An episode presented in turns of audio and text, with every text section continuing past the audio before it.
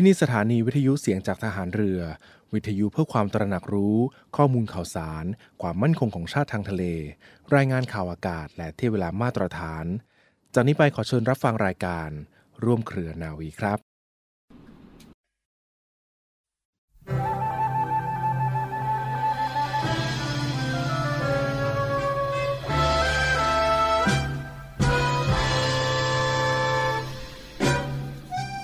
ความเข้มแข็งในจิตใจนี้เป็นสิ่งที่สำคัญที่จะต้องฝึกฝนตั้งแต่เล็กเพราะว่าต่อไปถ้ามีชีวิตที่ลำบากไปประสบอุปสรรคใดๆถ้าไม่มีความเข้มแข็งไม่มีความรู้ไม่มีทางที่จะผ่านอุปสรรคนั้นได้เพราะว่าถ้าไปเจออุปสรรคอะไรก็ไม่มีอะไรที่จะมาช่วยเราได้แต่ถ้ามีความรู้มีอัธยาศัยที่ดีและมีความเข้มแข็งในกายและในใจก็สามารถที่จะฝ่าฟันอุปสรรคต่างๆนั้นได้ความเข้มแข็งในใจนั่นหมายความว่าไม่ท้อถอยและไม่เกิดอารมณ์มาทำให้โกรธอารมณ์นั้นก็คือความโกรธความฉุนเฉียวความน้อยใจทางนี้เป็นสิ่งที่ทำให้คิดไม่ออกพระราชดำรัสของพระบาทสมเด็จพระบรมชนกาธิเบศรมหาภูมิพลอดุลยเดชมหาราชบรมนาถบพิตรพระราชทานแก่คณะครูและนักเรียนโรงเรียนราชวินิตณพระตำหนักจิตรลดาลโหฐาน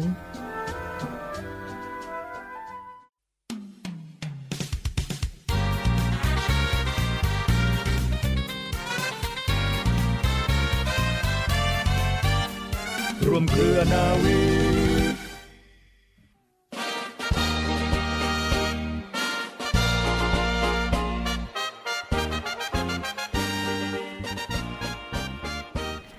สวัสดีค่ะต้อนรับเข้าสู่เรื่องราวสุขภาพจากทางรายการมาฝากทุกท่านกันในช่วงนี้นะคะยังคงมาพูดคุยกันต่อเนื่องเกี่ยวกับโรคต่างๆของโรคหัวใจซึ่งก็เป็นอาการที่สำคัญที่ผ่านมาที่เราได้นำเสนอไปทั้งปัญหาปัจจัยเสี่ยงสาเหตุแล้วก็แนวทางการรักษาแล้วก็วิธีการตรวจวินิจฉัยโรคหัวใจทางการแพทย์กันด้วยค่ะทางรายการยังคงอยู่กับคุณหมอนาวาเอกนายแพทย์พิทักษ์พงษ์นนทชัยนะคะท่านเป็นหัวหน้าศูนย์หัวใจโรงพยาบาลสมเด็จพระปิ่นเกล้ากรมแพทย์ทหารเรือมารวมพูดคุยกับเราต่อเนื่องในวันนี้ค่ะสวัสดีค่ะคุณหมอค่ะครับสวัสดีครับค่ะที่ผ่านมาเราก็ได้พูดคุยกันไปแล้วถึงสาเหตุของอาการหลอดเลือดหัวใจตีบรวมทั้งวิธีการตรวจวินิจฉัยทางการแพทย์ทั้งด้านการทำ MRI การตรวจวินิจฉัยตรวจคลื่นไฟฟ้าหัวใจหรือว่าตรวจคลื่นเสียงสะท้อนหัวใจกันด้วยแล้วก็ทั้งกล้ามเนื้อหัวใจการบีบตัวและโครงสร้างต่างๆเหล่านี้นะซึ่งก็ถือว่าเป็นการตรวจที่สำคัญที่จะมาช่วยในการรักษาผู้ป่วยต่อไปด้วยค่ะวันนี้เรากลับมาที่ประเด็นของการฉีดสีหลอดเลือดหัวใจนะซึ่งก็เป็นวิธีการรักษาทางการแพทย์ก่อนอื่นค่ะต้องเรียนถามคุณหมอก่อนว่าวิธีการฉีดสีส่วนหัวใจเหล่านี้ค่ะมันคืออะไรแล้วก็มีความเป็นมาอย่างไรบ้างค่ะครับก็การฉีดสีส่วนหัวใจนะครับในกรณีที่คุณหมอเขาได้ให้การวินิจฉัยนะครับจากอาการตรวจวินิจฉัยเบื้องต้นมานะครับแล้วเขาสงสัยว่าเส้นเลือดหัวใจตีบสุดท้ายเราต้องมาทำการฉีดสีส่วนหัวใจการฉีดสีส่วนหัวใจคือการฉีดสารทึบแสงเข้าไปในหลอดเลือดหัวใจแล้วก็ถ่ายเอ็กซเรย์อันนี้ก็เป็นสุดท้ายละที่เราเชื่อถือได้มากที่สุดแล้วว่าเส้นเลือดหัวใจตีบเท่าไหร่หรือว่าตันเท่าไหร่หรือว่าเส้นเลือดหัวใจปกติเพื่อที่จะวางแผนการรักษาต่อไปสำหรับขั้นตอนทำการฉีดสีก็คือ 1. คนไข้จะต้องมาเตรียมตัวนะครับโดยปกติแล้วแต่โรงพยาบาลนะครับแต่ที่โรงพยาบาลสมเด็จพระปิ่นเกล้าเนี่ยก็คือไม่ต้องมานอนก่อนนะครับมาตอนเช้ามาเจาะเลือดเตรียมตัวนะครับแล้วก็จำเป็นจะต้องนอนโรงพยาบาล1วันเพราะว่าเป็นการเจาะหลอดเลือดแดงนะครับแล้วก็ขั้นตอนการทำแล้วก็จะเริ่มคนไข้ไม่ต้องดมยาสลบคนไข้รู้ตัวทุกอย่างนะครับเริ่มฉีดยาชาที่บริเวณแขนหรือบริเวณที่ขาหนีบที่ข้อมือหรือที่ขาหนีบนะครับหลังจากนั้นเสร็จเราก็จะใส่ปลอกพลาสติกเข้าไปตรงบริเวณข้อมือเพื่อที่จะใช้ในการลำเลียงส่งอุปกรณ์ต่างๆเข้าไปที่หัวใจหลังจากนั้นเสร็จเราก็จะสอดท่อพลาสติกเข้าไปบริเวณแขนนะครับใส่เข้าไปเรื่อยๆจนถึงบริเวณของหัวใจนะครับคุณหมอเขาก็จะปรับ ท่อพลาสติกให้เข้าไปในหลอดเลือดหัวใจหลังจากนั้นเสร็จก็จะฉีดสีแล้วก็ถ่ายเอ็กซเรย์เราก็จะเห็นหมดว่าเส้นเลือดหัวใจเราตีบตันหรือว่าเส้นเลือดหัวใจเราปกติอันนี้ก็คือขั้นตอนการฉีดสีครับและเห็นว่ามีความแตกต่างมีข้อดีข้อเสียกันด้วยซึ่งการฉีดสีส่วนหัวใจเหล่านี้นะคะมีวิธีการฉีดทั้งผ่านข้อมือแล้วก็ผ่านขาหนีบอันนี้ค่ะเห็นว่ามันมีข้อดีข้อเสียอย่างไรหรือว่ามันแตกต่างกันอย่างไรบ้างคุณหมอครับก็คือข้อดีข้อเสียผมแยกเป็น2อย่างนะครับว่าเป็นในมุมมองของแพทย์กันในมุมมองของผู้ป่วยผมเอามุมมองของแพทย์ก่อนนะครับบริเวณข้อมือเนี่ย1บริเวณข้อมือเนี่ยหลอดเลือดมันเล็กเพราะฉะนั้นในมุมมองของแพทย์เนี่ยมันทำยากมันเจาะก็ยากนะครับโดยเฉพาะผู้สูงอายุเนี่ยต้องเป็นคนที่ experience แทนคนที่มีประสบการณ์ถึงจะเจาะได้เก่งนะครับแล้วนอกจากนี้เวลาเราใส่ท่อพลาสติกเราสอดของเข้าไปที่บริเวณแขนเนี่ยอันที่หนึ่งคือมันไม่ค่อยซัพพอร์ตหมายความว่าเวลาเราทำอะไรเนี่ยเราต้องใช้ฝีมือเยอะนะครับมี learning curve เยอะก็มันไม่ค่อยซัพพอร์ตเราเวลาเราทำเนี่ยมันจะยากซึ่งมันจะต่างกับตรงขาเนี่ย1หลอดเลือดใหญ่เจาะง่ายเวลาเราใส่ท่อพลาสติกอะไรวางลงไปเนี่ยแรงแบ็กอัพซัพพอร์ตหรือว่าในการทำเนี่ยมันจะง่ายกว่าแต่ในมุมมองของผู้ป่วยบริเวณแขนเนี่ย1แผลเล็กเจ็บน้อยเวลาแผลเล็กเจ็บน้อยปลอดภัยเวลาเราทำเสร็จเนี่ยนะครับก็คือเราสามารถที่จะเอาท่อพลาสติกออกจากทางข้อมือได้เลยแล้วเราก็เอาลูกโป่งเล็กๆมารัดตรงบริเวณข้อมือคนไข้ก็ลุกเดินไปเดินมาได้กินข้าวได้สบายดีนะครับแต่กลับกันบริเวณตรงขาหนีบนะครับบริเวณตรงขาหนีบเนี่ยเนื่องจากหลอดเลือดแดงมันใหญ่แล้วก็หลอดเลือดมันลึกเพราะนั้นเราไม่สามารถที่จะเอาท่อพลาสติกออกจากทางขาหนีบได้เลยนะครับเราจะต้องคาท่อพลาสติกเอาไว้ก่อน4ชั่วโมงเพราะฉะนั้นคนไข้ก็จะต้องนอนตัวตรงๆนอนราบ4ชั่วโมงหลังจากฤทธิ์ยาหมดฤทธิ์เราก็จะมาเอาท่อพลาสติกออกพอเอาท่อพลาสติกออกเสร็จเราต้องเอาหมอนทรายมากดทับบริเวณตรงหน้าขาอีก4ชั่วโมงรวมเป็น8ชั่วโมงเพราะฉะนั้นคนไข้เนี่ยค่อนข้างที่จะลำบากลุกไม่ได้แล้วก็เจ็บนะครับแล้วในกรณีที่ worst case scenario มันหลอดเลือดแดงมันค่อนข้างที่จะใหญ่เพราะนั้นถ้ามันเลือดพุ่งออกมาข้างใต้เนี่ยเราจะมองไม่เห็นเพราะนั้นมันค่อนข้างที่จะอันตรายนะครับเทียบกันระหว่างข้อมือกับขาหนีบสำหรับศูนย์หัวใจโรงพยาบาลสมเด็จพระปิ่นเกล้านะครับโดยเฉพาะตัวผมจากข้อมูลผมเนี่ยของเราเนี่ยเป็น radial center ของผมเนี่ยทำผ่านทางข้อมือเนี่ยก็คือมากกว่า 95% นะครับเกือบ 100% เราทำสำเร็จผ่านทางข้อมือซึ่งศูนย์หัวใจโรงพยาบาลสมเด็จพระปิ่นเกล้าเนี่ยเป็นโรงพยาบาลแรกๆของประเทศไทยนะครับที่ทำผ่านทางข้อมืออย่างเดียวตั้งแต่แรกเลยเป็นผู้บุกเบิกตั้งแต่เมื่อประมาณสัก10กว่าปีที่แล้ว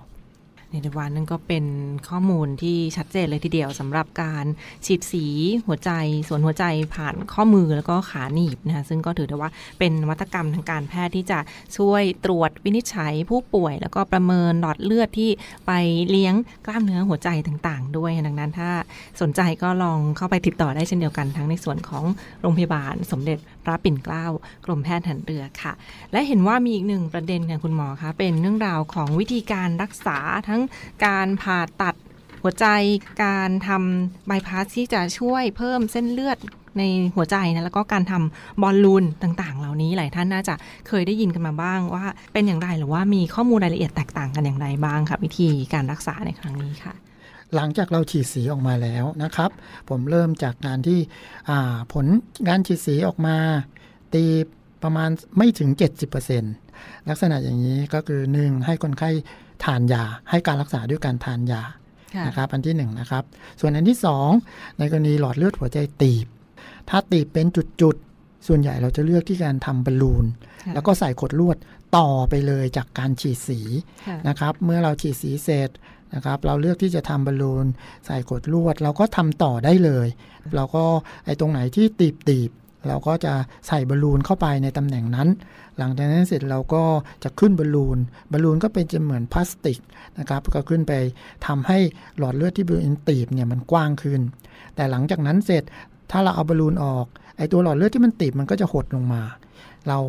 จึงจำเป็นจะต้อง ใส่ขดลวดเข้าไปค้ำยันให้คาไว้ตรงนั้นขดลวดเราก็จะมีชนิดไม่เคลือบยากับชนิดเคลือบยาส่วนใหญ่ปัจจุบันเราก็จะใช้แบบชนิดเคลือบยาเนื่องจากมัน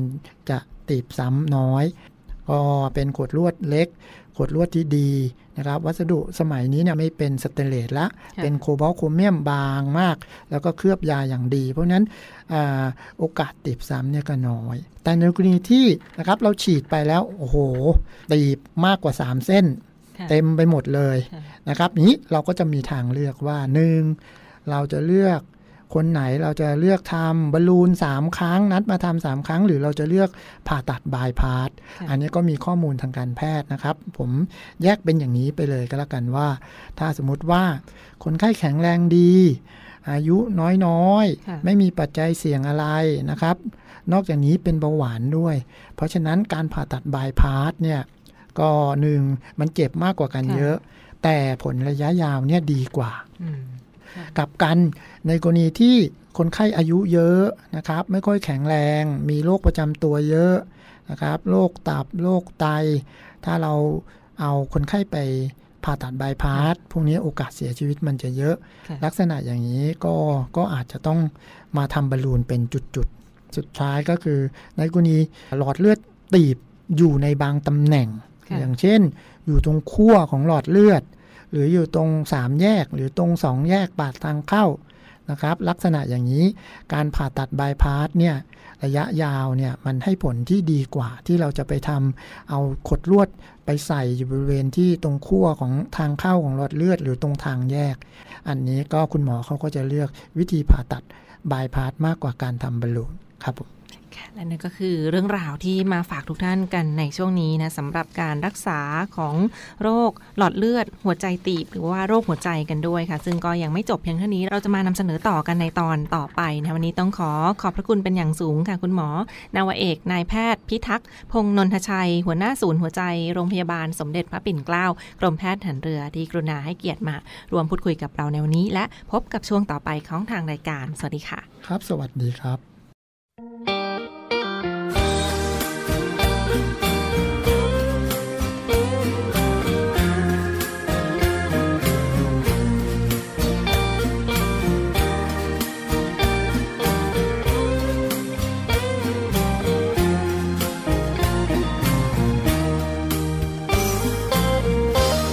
จะทักแรงใจในวันโหดร้ายให้เธอได้คลายความเจ็บช้ำเศร้าตรมอยากจะแปลงกายเป็นดังสายลมพัดความมองมนลบกระปรอยน้ำตาจะทอแผ่นฟ้ามาห่มคลุมใจอบอุ่นด้วยไอรักและแรงศรัทธาความหวังดีจากใจให้มาร้อยเรียงคำว่ารักคิดถึงและห่วงใยจะเป็นดอกไม้แห่งกำลังใจส่งคืนให้ไปยังที่เธออ่อนล้าจะเศร้าสุขทุกข์ขอให้เธอเล่ามาฉันนี้นั้นนะจะเป็นปันแค่อยากได้เห็นเธอยิ้มสดใส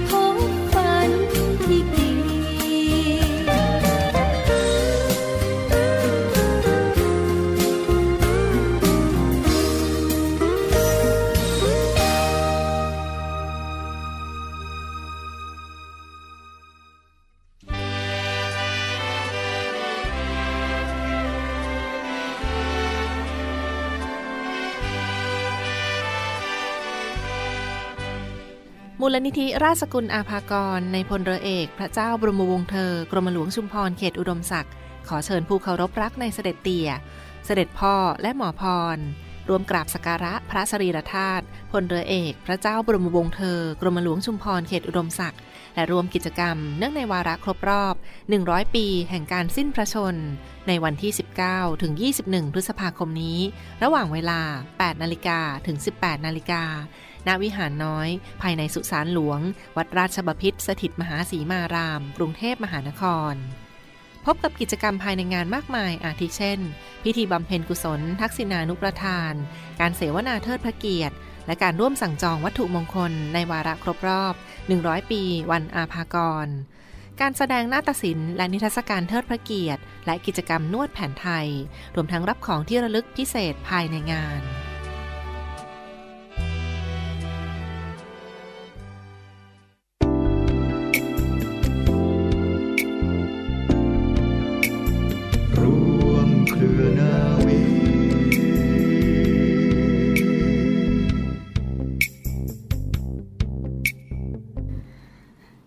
ต่อเนื่องกันในช่วงนี้กับข่าวสารจากกองทัพเรือนะรายการร่วมเครือนาวีรับฟังผ่านทางสถานีวิทยุเสียงจากทหารเรือสทร15สถานี21ความถี่ทั่วประเทศไทยค่ะเรามีอัปเดตข่าวสารความเคลื่อนไหวจากกองทัพเรือมาฝากทุกท่านกันอย่างต่อเนื่องนะคะเดี๋ยวว่าช่วงนี้ทหารเรือก็มีกิจกรรมที่เกี่ยวข้องกับโอกาสครบรอบวันสิ้นพระชน100ปีพลเรือเอกพระเจ้าบรมวงศ์เธอพระองค์เจ้าอาภากรเกียรติวงศ์กรมหลวงชุมพรเขตอุดมศักดิ์ซึ่งก็กำหนดจัดอย่างเต็มรูปแบบในวันที่19พฤษภาคม2566นี้ค่ะเนื่องในโอกาสครบรอบ100ปีกรมหลวงชุมพรเขตอุดมศักดิ์ค่ะกิจกรรมในครั้งนี้เห็นฟังค่ะได้ว่าก็มีการจัดขึ้นในหน่วยต่างๆของกองทัพเรือไม่ว่าจะเป็นพื้นที่ของกองทัพเรือโดยทัพเรือภาคที่1อำเภอสัตหีบจังหวัดชลบุรีนะคะพื้นที่ทัพเรือภาคที่2จังหวัดสงขลาและในส่วนของพื้นที่ทัพเรือภาคที่3ที่บริเวณจังหวัดพังงาจังหวัดภูเก็ตและเช่นเดียวกันกับหน่วยเรือรักษาความสงบเรียบร้อยตามลำแม่น้ำโขงหรือนรข.เขตต่างๆที่ก็จะกำหนดจัดกิจกรรมตามความเหมาะสมต่อไปค่ะรวมทั้งพื้นที่ของกองบัญชาการป้องกันชายแดนจันทบุรีและตราดด้วยนะคะกิจกรรมในครั้งนี้มีกิจกรรมใดบ้างนะสำหรับ19พฤษภาคม2566นี้ซึ่งก็ประกอบไปด้วยกิจกรรมพัฒนาสารและพื้นที่โดยรอบพื้นที่รับผิดชอบของกองทัพเรือนะคะที่มีศาลพระรูปและพระอนุสาวรีย์ของกรมหลวงชุมพรเขตอุดมศักดิ์ซึ่งก็จะมีกิจกรรมที่เกี่ยวข้องไม่ว่าจะเป็นการทำความสะอาดพื้นที่กิจกรรมเพื่อสังคมการทำ CSR นะคะในพื้นที่ทัพเรือภาคที่1ทัพเรือภาคที่2ทัพเรือภาคที่3นรข.และกองบัญชาการป้องกันชายแดนจันทบุรีและตราดค่ะรวมทั้งถ้ามีพี่น้องประชาชนท่านใดที่อยู่ใกล้เคียงในพื้นที่ก็ยังสามารถไปใช้บริการมีการออกบูธบริการพี่น้องประชาชนไม่ว่าจะเป็นการตัดผมการซ่อมแซมรถมอเตอร์ไซค์รถจักรยานยนต์แล้วก็ดูแลรักษาสุขภาพกันด้วยนะมีหน่วยแพทย์เคลื่อนที่จากกองทัพเรือไปให้บริการตรวจสุขภาพพี่น้องประชาชนในพื้นที่ได้ฟรีไม่เสียค่าใช้จ่ายใดๆนะคะก็มีทั้งการตรวจสายตาโดยคุณหมอจักษุแพทย์นะคะการตรวจฟันโดยคุณหมอทางทันตกรรมแล้วก็การแพทย์แผนไทยหรือว่าการนวดแผนไทยที่จะไปให้บริการในพื้นที่ด้วยเช่นเดียวกันรวมทั้งนิทรรศการเทิดพระเกียรติของกรมหลวงชุมพรเขตอุดมศักดิ์ค่ะนอกจากนี้ค่ะก็มีกิจกรรมสำคัญที่จะไปจัดกันที่บริเวณหาดทรายรีจังหวัดชุมพรกันด้วยนะคะที่บริเวณหาดทรายรีจังหวัดชุมพรในวันที่19พฤษภาคม2566นี้นะคะซึ่งก็ตรงกับวันศุกร์ที่19นี้สำหรับท่านใดที่อยู่ใกล้เคียงในพื้นที่บริเวณหาดทรายรีจังหวัดชุมพรก็สามารถไปชมบรรยากาศของกิจกรรมสำคัญในครั้งนี้ได้เช่นเดียวกันนะคะซึ่งก็จะมีทั้งการร้องเพลงพระนิพนธ์นะคะในส่วนของกรมหลวงชุมพรเขตอุดมศักดิ์ซึ่งก็จะมีพิธีในช่วงเย็นมีการร้องบทเพลงพระนิพนธ์ของพระองค์ท่านไม่ว่าจะเป็นเพลงดาบของชาติเพลงเดินหน้าและเพลงดอกประดู่ นอกจากนี้ค่ะก็มีกิจกรรมการแสดงจากทหารด้วยนะเป็นการแสดงท่าอาวุธประกอบดนตรีโดยโรงเรียนชุมพลทหารเรือกรมยุทธศึกษาทหารเรือและการแสดงดนตรีแสงสีเสียงอย่างเต็มรูปแบบและกิจกรรมบริการพี่น้องประชาชน CSR แล้วก็การจัดหน่วยแพทย์เคลื่อนที่ไปให้บริการเช่นเดียวกันค่ะติดตามภาพบรรยากาศและรายละเอียดได้ฟังค่ะในส่วนของกองทัพเรือกับงาน100ปีวันสิ้นพระชนม์กรมหลวงชุมพรเขตอุดมศักดิ์ใน19พฤษภาคม2566นี้นะคะทางช่องทางของ Facebook Fanpage กองทัพเรือรอยัลไทยเนวี Facebook Fanpage กองทัพเรือรอยัลไทยเนวีและเครือข่ายของเสียงจากทหารเรือค่ะ